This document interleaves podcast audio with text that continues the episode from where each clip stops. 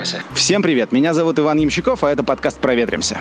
Суть этого подкаста в том, что четыре человека одновременно выходят на прогулку и голосовыми сообщениями в Телеграме обсуждают какую-то тему. Потом мы из этого собираем единый подкаст, и сегодня мы будем говорить про кочевников 21 века. В 20 веке люди ходили на работу, работали на работе за деньги 8 часов в день. В 21 веке все больше людей так не делает, работает или из дома, или, я не знаю, из поезда, из самолета, с пляжа. В общем, черт знает откуда. И сегодня я именно с такими людьми решил поговорить. Итак, сегодня с нами кочевников 21 века будут обсуждать три великолепных человека. Во-первых, с нами будет Тамара Загорских, которая работает главным редактором в IT-компании. В компании у ребят 140 сотрудников, и ни одного из них не сидит в офисе. Все ребята работают из дома. Привет, Тома. А, привет, привет, это Тома. Сегодня я гуляю с вами по жаркому и солнечному городу. И, как ни странно, это Хельсинки, что в Финляндии. Во-вторых, Вова Носов, сооснователь артели Копирайтеры. А, Вова и все его сотоварищи работают над смыслами, пишут креативные концепции и делают много всяких других прикольных вещей из дома. Привет, Вова, поправь меня, если я неправильно тебя представил. Да, привет, Ваня, привет все. Да, все правильно, но это даже не из дома, из домов.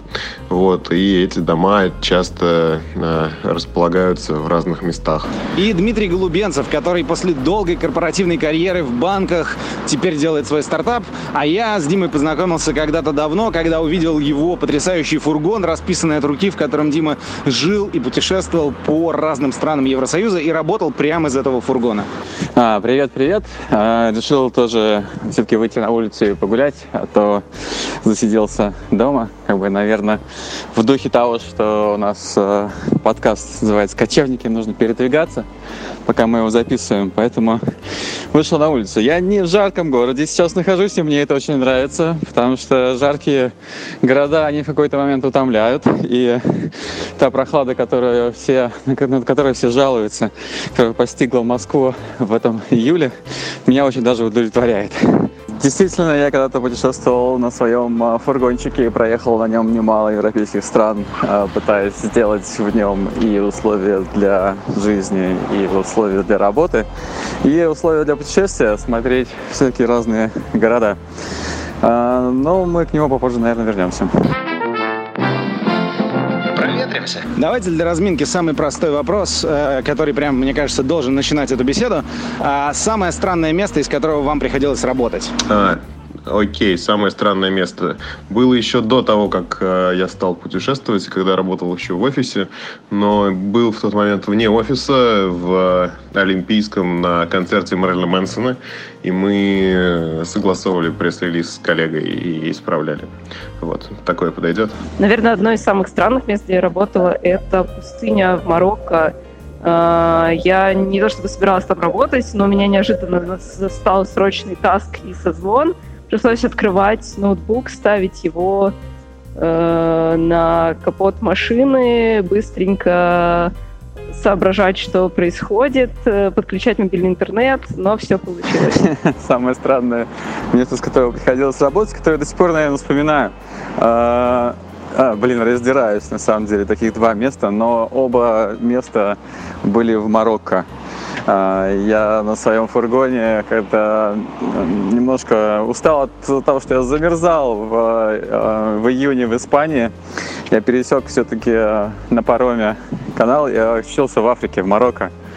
А, и там было два потрясающих места. Первое место было в горах Атлас при перевале, когда надо было ехать по каким-то местами Э, страшным дорогам с очень чудными машинами и местным населением вокруг тебя. Э, я не смог туда пересечь полностью перед перевал, и мне пришлось найти где-то место, где остаться на ночь. И это место оказалось высоко в горах, там, где уже не принимала никакая связь. А, я свернул с какой-то недостроенной дороги, а, забрался на машине в какие-то каменные скалы и очутился просто как на Марсе. Там было холодно, там, было, там завывал а, ветер, но у меня в машине было тепло, у меня был ноутбук, и у меня не было интернета, поэтому удалось очень даже хорошо поработать. Блин, раз Дмитрий рассказал про Марокко, я могу рассказать про э, другое место. Это было в итальянской глухой деревне, где не было интернета. Мобильный интернет ловил только если твой телефон лежит на улице. На улице было плюс 35, либо ливень. Вокруг были оливковые поля, э, соседские собаки и, в общем-то, больше ничего. Очень прекрасное место. Всем рекомендую так поработать однажды. Ну, второе странное место было там же, в Марокко. Это когда, э, когда я все-таки купил местную сим-карту, и она оказалась настолько дешевая, настолько быстрая, что у меня был э, э, рабочий разговор по скайпу где-то в течение пяти часов из какой-то пустыни, а точнее в каком-то каком устье высохшей реки. Э, было очень жарко, мне пришлось накрыть машину разными отражающимися э, покрывалами, чтобы вытерпеть эту жару. Вокруг меня ходили периодически э, стайки э, овец и пастухов. Я им мило, мило пытался улыбаться и говорить «сова, сова», вот, и они, как, чтобы они не напрягались в моем присутствии. Вот, но это был пятичасовой непрерывный видео голосовой звонок из пустыни.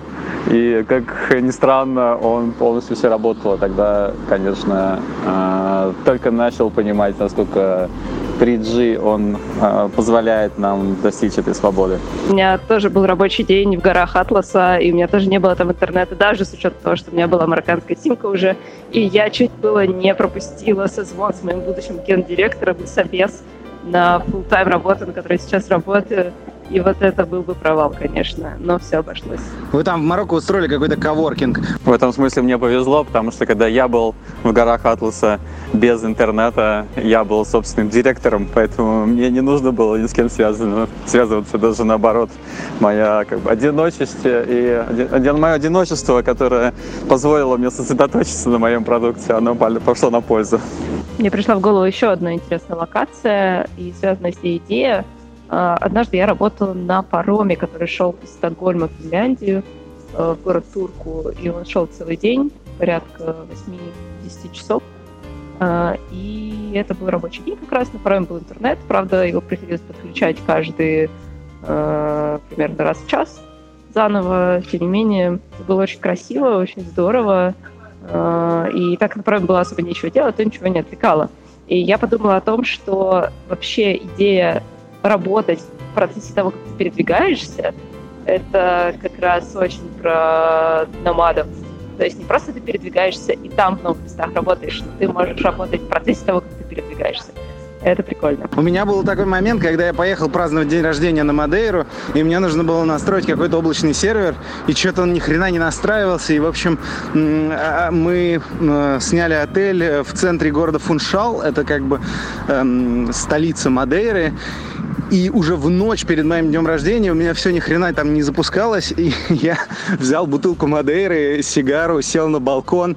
И вот буквально в полночь перед тем, как наступил мой день рождения, закончил таки настраивать э, сервер, все заработало, и я прям довольный. Пошел спать, зная, что я завтра проснусь, и у меня будет день рождения. Вообще, мне кажется, что люди, которые работают в офисе и нас сейчас слушают, они вас всех немного ненавидят. То есть я вот сегодня весь день просидел в институте, сейчас наконец-то вышел на свежий воздух, послушал ваши истории про там Марокко, какие-то горы Атлас, концерт Мерлина Мэнсона, и я даже вас немного ненавижу, хотя сам одну из этих историй рассказал. Давайте, э, прежде чем обсуждать, почему это прикольно не иметь офиса, давайте попробуем сформулировать вот для вас. Есть ли какие-то штуки, которые вам не нравятся? Есть ли какие-то очевидные преимущества у офиса, которых вы лишаетесь из-за того, что работаете откуда ни попадя? Люди, не хватает людей. При этом, если функционально, скажем так, э, вот это вот недостаток, что нельзя встать, добежать, э, потрясти за плечо и договориться, она в принципе решается с помощью там видеосвязи и мессенджеров, то вот именно наличие живых существ ну, вокруг тебе приятных и которые как бы дают тебе положительную обратную связь, ну не только положительную, а вообще живую обратную связь, которую тебе дают. Без этого грустно, становится постепенно грустнее и грустнее просто. Как-то это как такой fade out медленный. Это не сразу замечаешь, и это замечаешь не интеллектуально сначала, потому что начинаешь... Ну, я просто в самом начале помню. Сначала так, а что не так, что не так? Потом, а, ну да, люди, точно. Давно не видел людей. Пойду посмотрю на людей. Вова, ты прям так грустно рассказываешь. Мне кажется, ты хочешь в офис. Я правильно понимаю? Или нет? А, вот всегда так. Ты думаешь, что ты рассуждаешь, а люди говорят, что ты выглядишь грустно. А, да нет, в офис я не хочу. А, людей, конечно, не хватает, но как сказать, их переизбыток это, или там, не знаю, их избыток это скорее одна из причин, по которому я из офиса ушел. Вот. Но это как бы дело тут не в людях, скорее тут дело во мне. Дорогие люди, дело не в тебе, дело во мне. Вот. Э, но парадокс в том, что этого все равно не хватает. Э, даже несмотря, что когда это есть, этого слишком много, когда этого нет, этого не хватает. Вот, собственно, как и везде, ищешь баланс. Вот. Мы даже недавно в компании написали статью о болях удаленщиков э, для того, чтобы ребята, которые приходят к нам устраиваться в компанию, э, снимали свои розовые очки, не надеялись на единорогов и понимали, что удаленная работа имеет свои нюансы, свои недостатки – их довольно много. Но для меня, наверное, самым неожиданным достатком после года работы удаленно стала социальная изоляция. То есть, с одной стороны, ты вроде как работаешь для того, что работаешь удаленно, чтобы поменьше общаться с людьми и не тусить в офисе. А с другой стороны, ты понимаешь, что вообще-то люди не так уж и плохи, и стоит иногда с ними общаться, а интернет-общение этого не заменяет. И мы проводили даже опрос компании, и примерно половина сотрудников тоже отметила это, что примерно через полгода на удаленке ты начинаешь дичать, если не заставляешь себя выходить из дома и с кем-то общаться вживую. Ну, а для меня очевидные сильные недостатки того, что я не хожу в офис, а работаю черно где. А это как бы сложно сказать, э, связано ли это с э, локацией, где я работаю. Больше связано с э, той карьерой, которую я строил, когда ходил в офис. Просто потому что та, та работа, которую я делал в банках, и она просто недоступна для кочевников. Конечно, тебя хотят видеть в каком-либо офисе, Тебе могут разрешать иногда работать из дома. Наверное, можно сбегать и э, делать какой-то VPN или делать вид, что ты дома, а на самом деле быть в Марокко. Но, конечно, на практике это сильно сложнее. Поэтому, не ходя в офис, э, я не зарабатываю таких денег, как я, которые я зарабатываю, ходя в офис. И э, получается, у меня совсем не имеет смысла работать на кого-то, если я не хожу в офис. Поэтому, если я не хожу в офис, я реализую свои собственные проекты. Я сам себе плачу зарплату. И это пока что наиболее оптимальный вариант, который я нашел. Конечно, если быть настоящим стартапщиком, можно пытаться э, организовать команду, ну, которая у меня на самом деле есть, но э, можно пытаться делать это все профессионально, поднимать деньги, собирать деньги, э, давать всем какие-то доля в этой компании. Но это тоже требует отдельной, отдельного времени, отдельного процесса. Поэтому для меня проще пойти в офис, заработать деньги, а потом тратить эти деньги на свои собственные проекты. Ну, еще один довольно очевидный минус – это то, что все плюшки приходится организовывать самому себе. Э, рабочее место, не знаю, готовить обед, э, у тебя нет вот этого прекрасного офиса с тренажерным залом, как сейчас все любят. Тебе нужно самому позаботиться о том, чтобы твое кресло было эргономичным. В общем, э, никто за тебя не придумает твое рабочее место. И, с одной стороны, это хорошо, потому что ты свободен в его придумывании. С другой стороны, тебе нужно приложить усилия, финансы э, для того, чтобы полноценно работать, э, концентрироваться на работе, э, иметь под рукой обед, не, не вываливаться из интернета и так далее. И ты должен сам себе все это обеспечить, хотя в офисе все это делают за тебя, условно говоря. Да, и вот очень согласен с этим еще. А, правда, поначалу мне нравилось организовывать все эти ништяки. Я очень много начал готовить и, э, и разнообразные. У меня даже получаться начало. И, а, но через два месяца мне это осточертело просто. Вот. Потому что, ну, типа, я делал это три раза в день. Ну, в офисе это делают за тебя, но далеко не везде делают э, креативно и так, что тебе реально было удобно. Э, все-таки э, работа в больших корпоративных э, организациях, она, к сожалению, не всегда настолько приятная, как работа в Яндексе или в каких-то других хиповых местах. Будучи заложником пары, пары банков, где нужно сидеть в open space, у тебя столы и стулья далеко не всегда комфортабельные, как ты хотел бы, какие-то иногда требования о том, как ты можешь развернуть монитор, как ты не можешь развернуть монитор.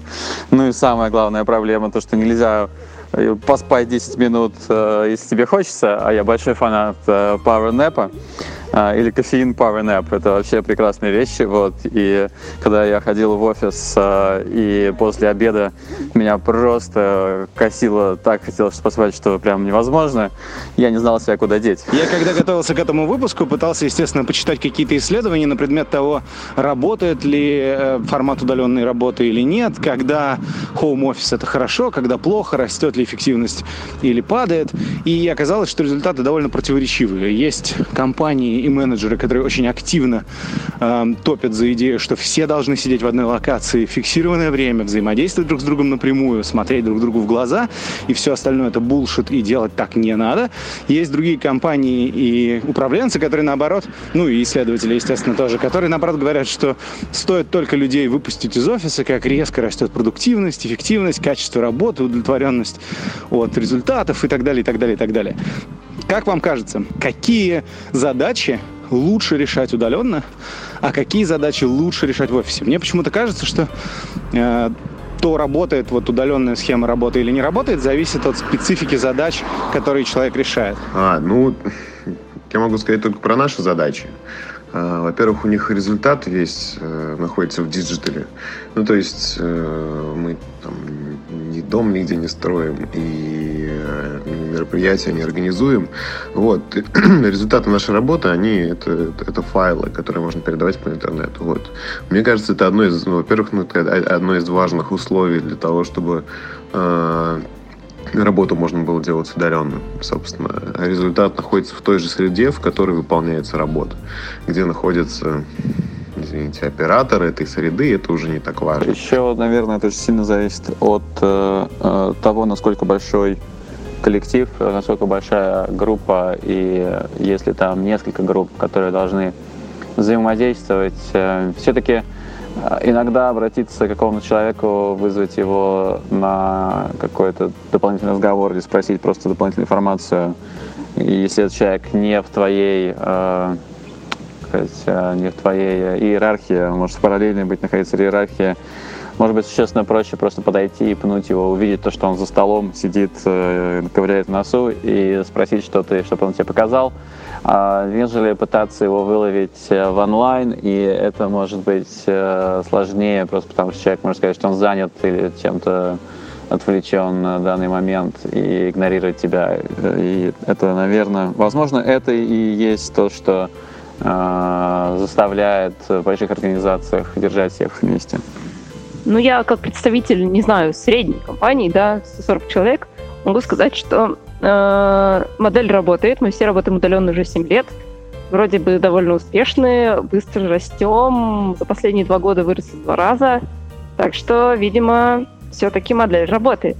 А, мне кажется, что э, важно личное присутствие в тех задачах, которые связаны с психологией общения – то есть, например, даже наши ребята, которые занимаются продажами, и менеджеры, которые общаются с внешними клиентами, они любят, ну не то чтобы любят, но они э, часто ездят на встречи лично все-таки.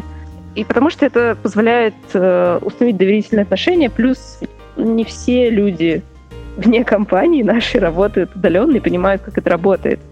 И ребята ездят и рассказывают им, как мы работаем, чтобы всем было понятно, чтобы никто не боялся доверить нам задачи и понимали, что все хорошо устроено вот в таких случаях.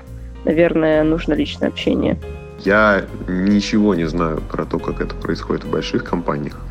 Вот. Э, но мне кажется, что чем больше человек работает удаленно, чем, тем, ну, тем сложнее все это происходит, и тем четче, хотел сказать жестче, но, наверное, это неправильное слово, а, тем четче должны э, быть э, протоколы взаимодействия, правила взаимодействия. Вот. И, не знаю, там, выше качество документации и всего такого. Ну, потому что и так-то сложно одну мысль одинаково в разных головах удержать. А когда эти люди еще и а, каждый находится сам с собой наедине, мне кажется, тут э, задача ухудшается. Но вот последнее, честно говоря, это мои домыслы. У меня нет ничего, чтобы это подтвердить или опровергнуть. Э, на самом деле, как показывает опыт, это вопрос организации. То есть даже в достаточно большой компании все может работать хорошо, потому что, по сути, процессы не отличаются от офисных. Э, тоже есть общий, общее место для общения, э, где все сидят по своим комнаткам, но можно собраться вместе и что-то обсудить. У нас мы работаем в Slack, есть свои каналы в нем. Э, в какой-то момент все говорят, нам нужно, давайте поговорим голосом, все обсудим. Мы идем в Google Meet и там все обсуждаем. Так что на самом деле все работает так же, как в обычном офисе, просто виртуально. Я задумался и пытался найти задачу, которую хорошо решать удаленно. А, то есть, э, находясь где-то там, от, в отрыве от своих коллег. Ну, возможно, если у тебя есть какая-то задача, на которую тебе нужно сосредоточиться, подумать и, и решить, чтобы тебя никто, никто не трогал, то это, это можно себе сделать. А, хотя, как правило, все равно ты не включаешь э, мессенджер, а, и какие-то сообщения, звонки тебя все равно могут отвлекать. В этом смысле хорошо помогает э, разные временные зоны. То есть, когда вот сейчас э, я работал из Таиланда, мой э, основной коллега, с которым мы сотрудничали, он был в Португалии, и у меня было часа четыре, когда меня точно никто не трогает.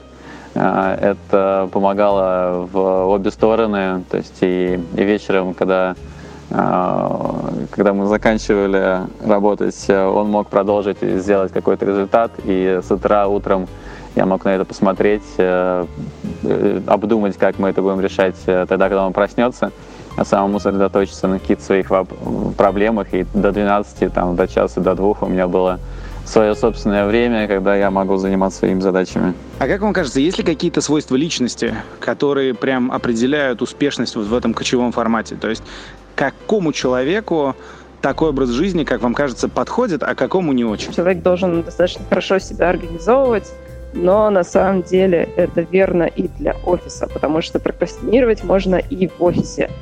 Э, все мы знаем об этом. На самом деле нужно уметь не общаться с людьми достаточно долго, о чем мы говорили в начале, что ты постепенно начинаешь дичать без людей, и если тебе в этом более-менее ок, и ты знаешь, как с этим справляться и где найти себе людей, чтобы потрогать их, тогда хорошо. Но я знаю ребят, которые перестали работать на удаленке, потому что поняли, что им очень слишком интровертно это. А, еще одно важное качество – нужно емко, четко и понятно формулировать свои мысли письменно. Есть определенная культура письменного общения. Например, плохо, когда человек пишет «привет» в чатике и ждет, когда ты ему ответишь, и пишет дальше по одному слову.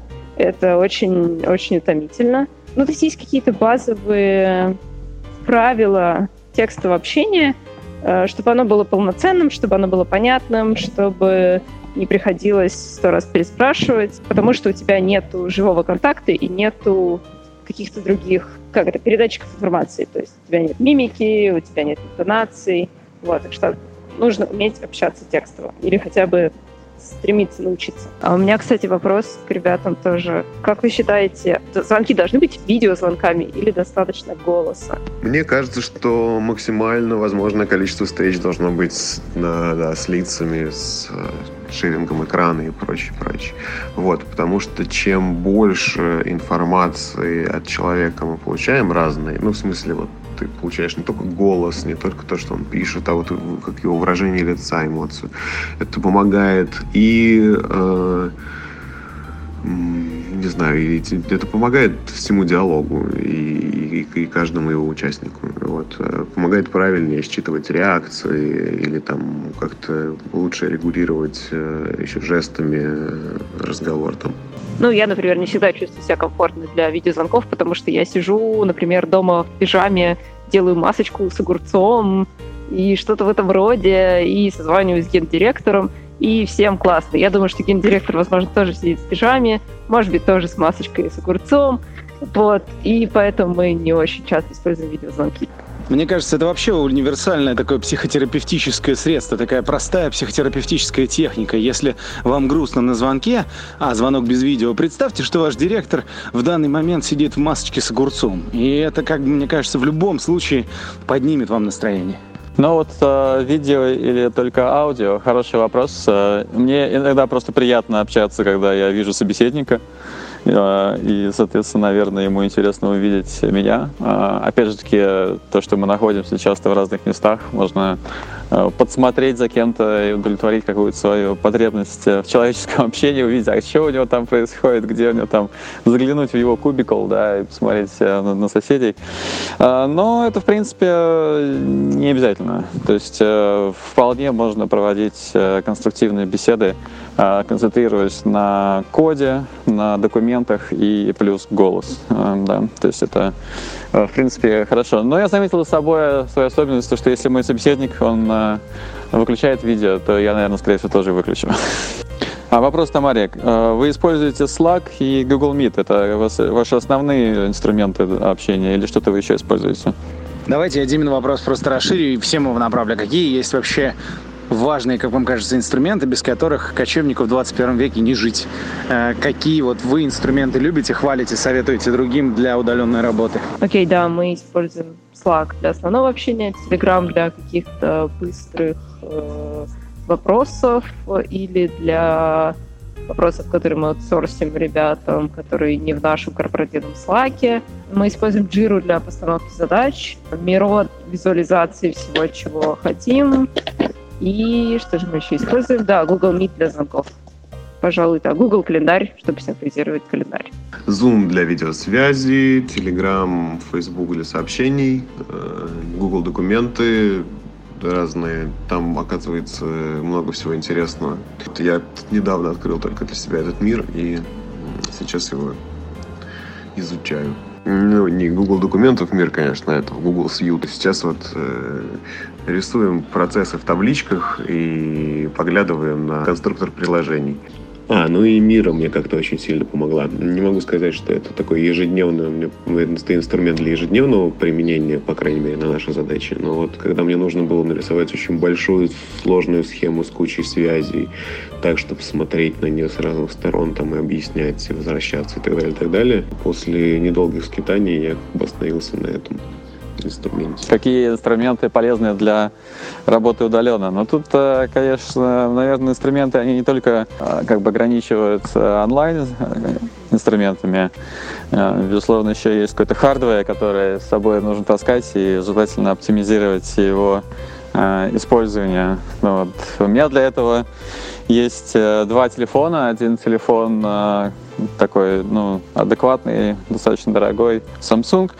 А, и есть еще очень классный большой китайский такой кирпичного вида телефон с гигантской батарейкой. А, в оба, в оба телефона имеют две симки на всякий случай. А, в, в большом телефоне батарейка позволяет заряжать мой маленький телефон, поэтому можно совместить такой как бы Wi-Fi модем с э, телефоном и с батарейкой. Э, плюс ноутбук, и если хочется какого-то удовольствия, можно брать с собой дрон или еще что-нибудь для, э, когда есть время, посмотреть, что в округе. Когда Дима в конце списка своих гаджетов назвал дрон, я первая мысль у меня была, что ты используешь его для видеоконференций, чтобы другим людям на звонке было завидно, чтобы они, глядя на твой кубикл, думали, какого черта они сидят в городе. Э, слушай, э, расскажи историю. Ты из нас четверых э, прям настоящий кочевник, потому что ты какое-то время жил прям в фургоне на колесах. Фургон был расписан какими-то граффитистами. В общем, это довольно чумовая история. Расскажи про нее подробнее, когда это произошло, что это такое было, сколько ты прожил в своем фургоне э, и какое вообще у тебя впечатление от этого времени осталось? Ну, история с минивеном вышла достаточно забавная. Если честно, она не планировалась так, как э, она получилась. А, план изначально был такой, что начиная свой первый стартап э, и живя в Лондоне, я понимал, что мне абсолютно не нужно э, снимать, продолжать снимать дорогущую квартиру, что на эти деньги я могу спокойно поехать и, как давно хотелось, пожить где-нибудь в Европе. А, и план был такой, что у меня должна быть машина, в которой у меня поместятся все мои игрушки, которых было много на тот момент.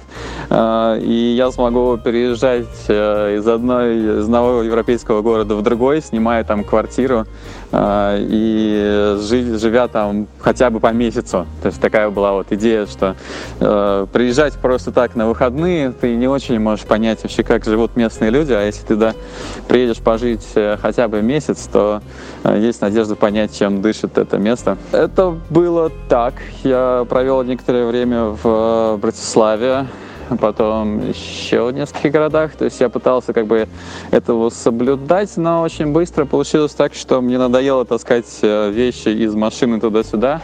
Это раз. Во-вторых, э, находить места, где останавливаться, и это было постоянно на ночь, тебе нужно что-то найти, это два. И э, где-то тогда я начал смотреть на онлайн-ресурсы, где люди трансформировали свои микроавтобусы, вены, микроавтобусы, большие скулбасы и так далее, там подобное в дома на колесах, и как бы потихоньку я сделал то, что э, делали другие. Это было строительство этого вена происходило практически в, в дороге, то есть э, часть интерьера я сделал в Риге, покрасили мне его тоже, правда, в Риге, да. А, потом где-то я построил одну, матрас мне сшили еще где-то, а, в этот, а, палатку на багажник мне сшили в Марокко. Ну и так потихоньку-потихоньку он превращался в то, в чем можно более-менее существовать, где есть, есть кухня, есть душ, есть стол,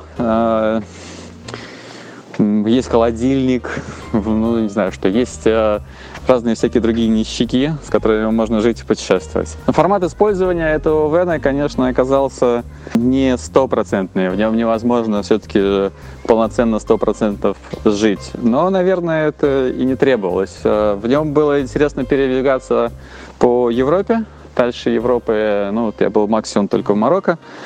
А, но и в Европе это было интересно. Было интересно приезжать в какие-то места, которые были абсолютно незнакомые, где у меня нет никаких друзей, и э, тебе не нужно бегать и искать себе хостели, гостиницу или еще что-то. Ты можешь спокойно э, найти себе какое-нибудь укромное местечко. Иногда оно оказывается очень романтичным, особенно с утра.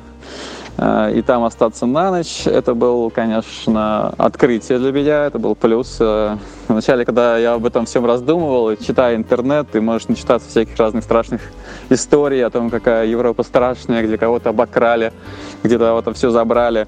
На, на самом деле, это не как бы на, на собственном, конечно, опыте это не так. В основном все очень прекрасно, все очень интересно.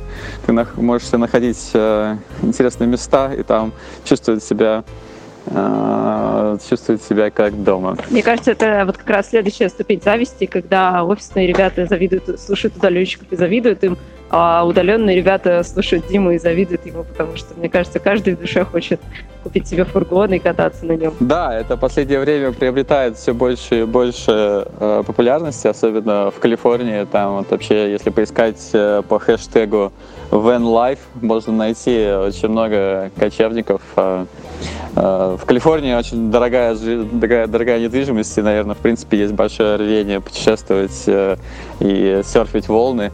Э, и эта субкультура там расцветает. Лично для меня мой фургон, он как бы, да, был маленьким домом со всеми моими игрушками, которые я хотел использовать э, в своих поездках. Там был кайт. Я выбрал себе только один размер кайта, который мне больше всего нравился, потому что, конечно, нужно требовалась э, максимизация свободного пространства в машине. У меня был э, серфборд, который я какой-то момент ненавидел, потому что он занимал очень много места, и я его где-то оставил кому-то подержать, и так, так и не забрал.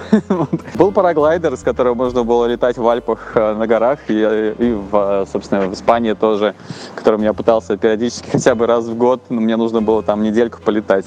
Вот. Но он тоже занимал, зараза, очень много места. Текущая ситуация, она может быть не очень э, романтичная, Э, как э, этого хотелось бы. Где-то в прошлом октябре я опять ушел с работы из офиса и э, опять нашел себя в той ситуации, что я складываю все свои вещи в фургон и уезжаю в Европу работать над стартапом.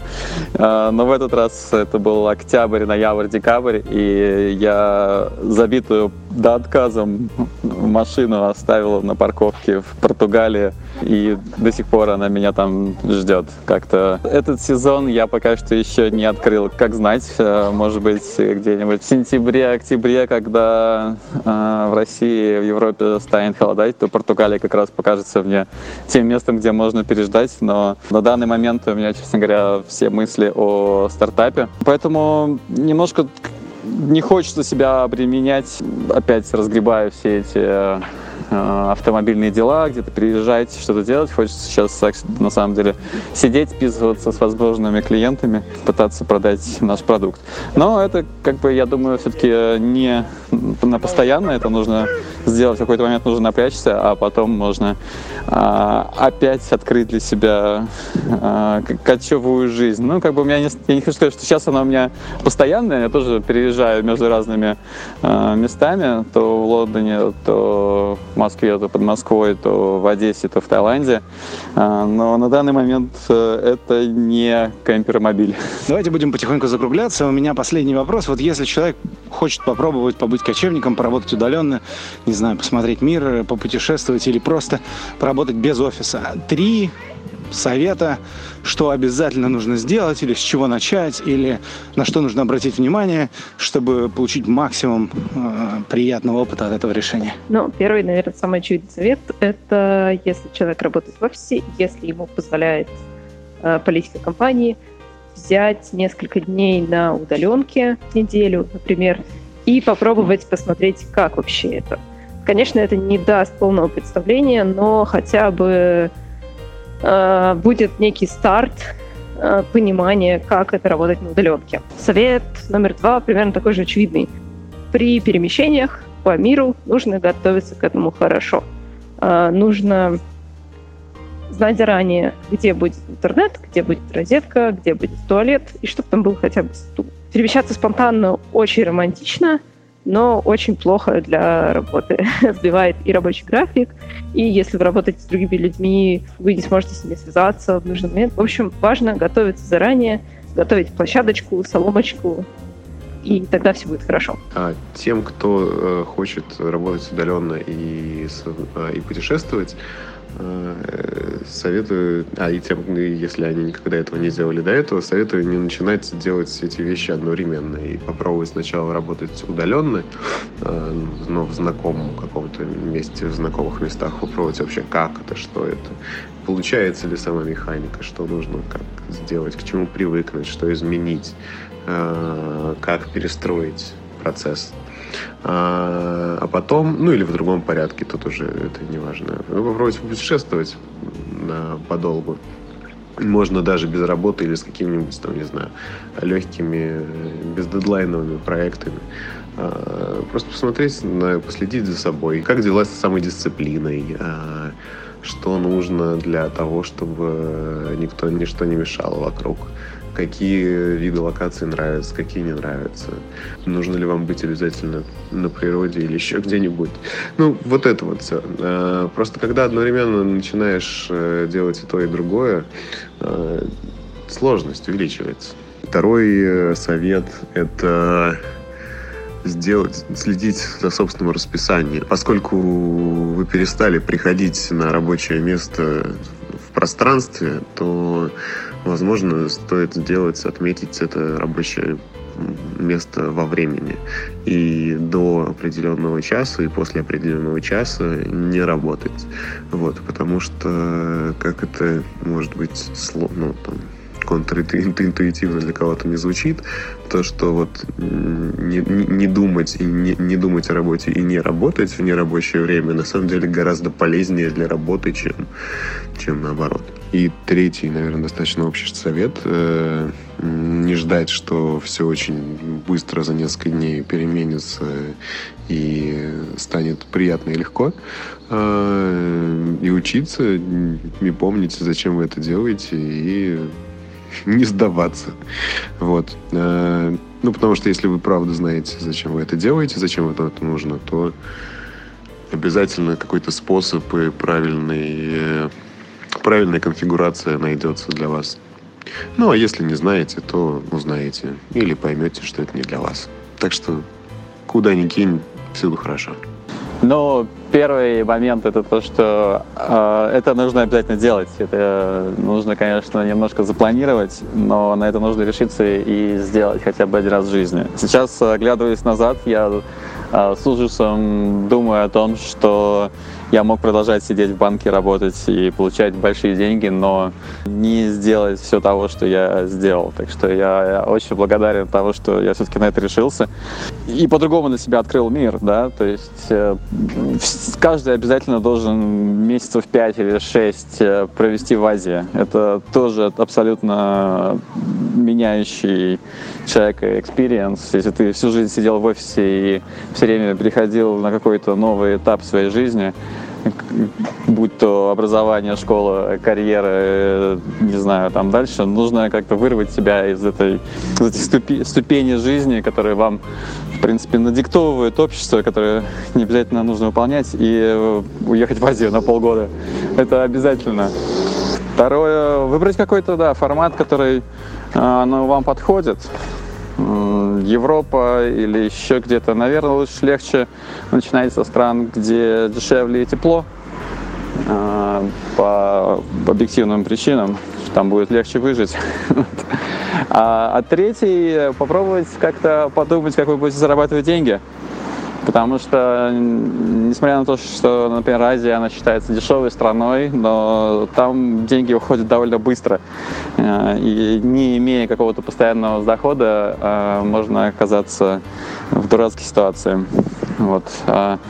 Как где получать какую-то постоянную работу, работу удаленно, я, честно говоря, не советчик. Я, к сожалению, так и не научился нормально сам зарабатывать удаленные деньги. То есть, э, работая в офисе, мне платят, а когда я нахожусь удаленным, то все те работы, которые я могу получить удоволенно, они э, приносят э, несравнимые деньги. Ну и третий совет, да, не бояться и попробовать, потому что жизнь-то проходит, а еще так много всего не посмотрено в мире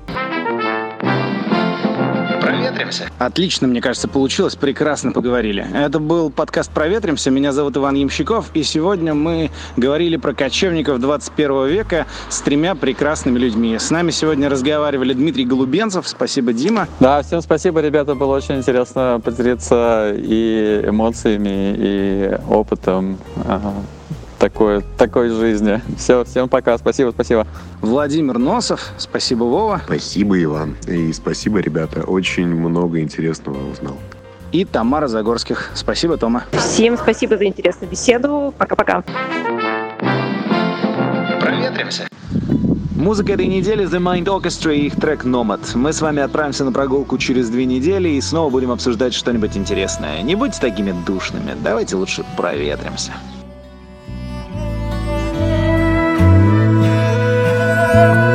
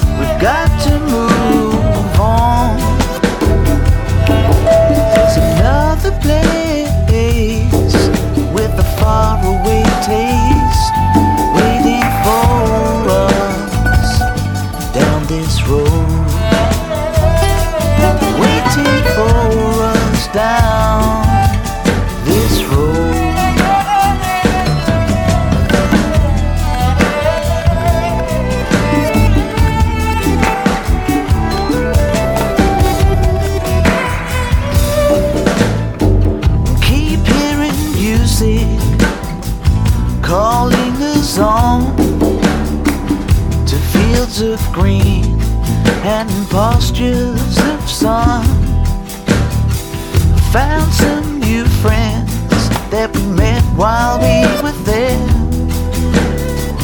and now we laugh around the fire that we share.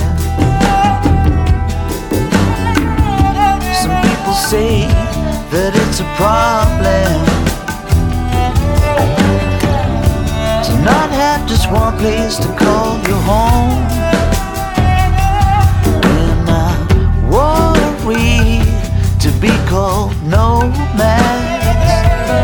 Every place that we stay we can call home. Every place that we choose to stay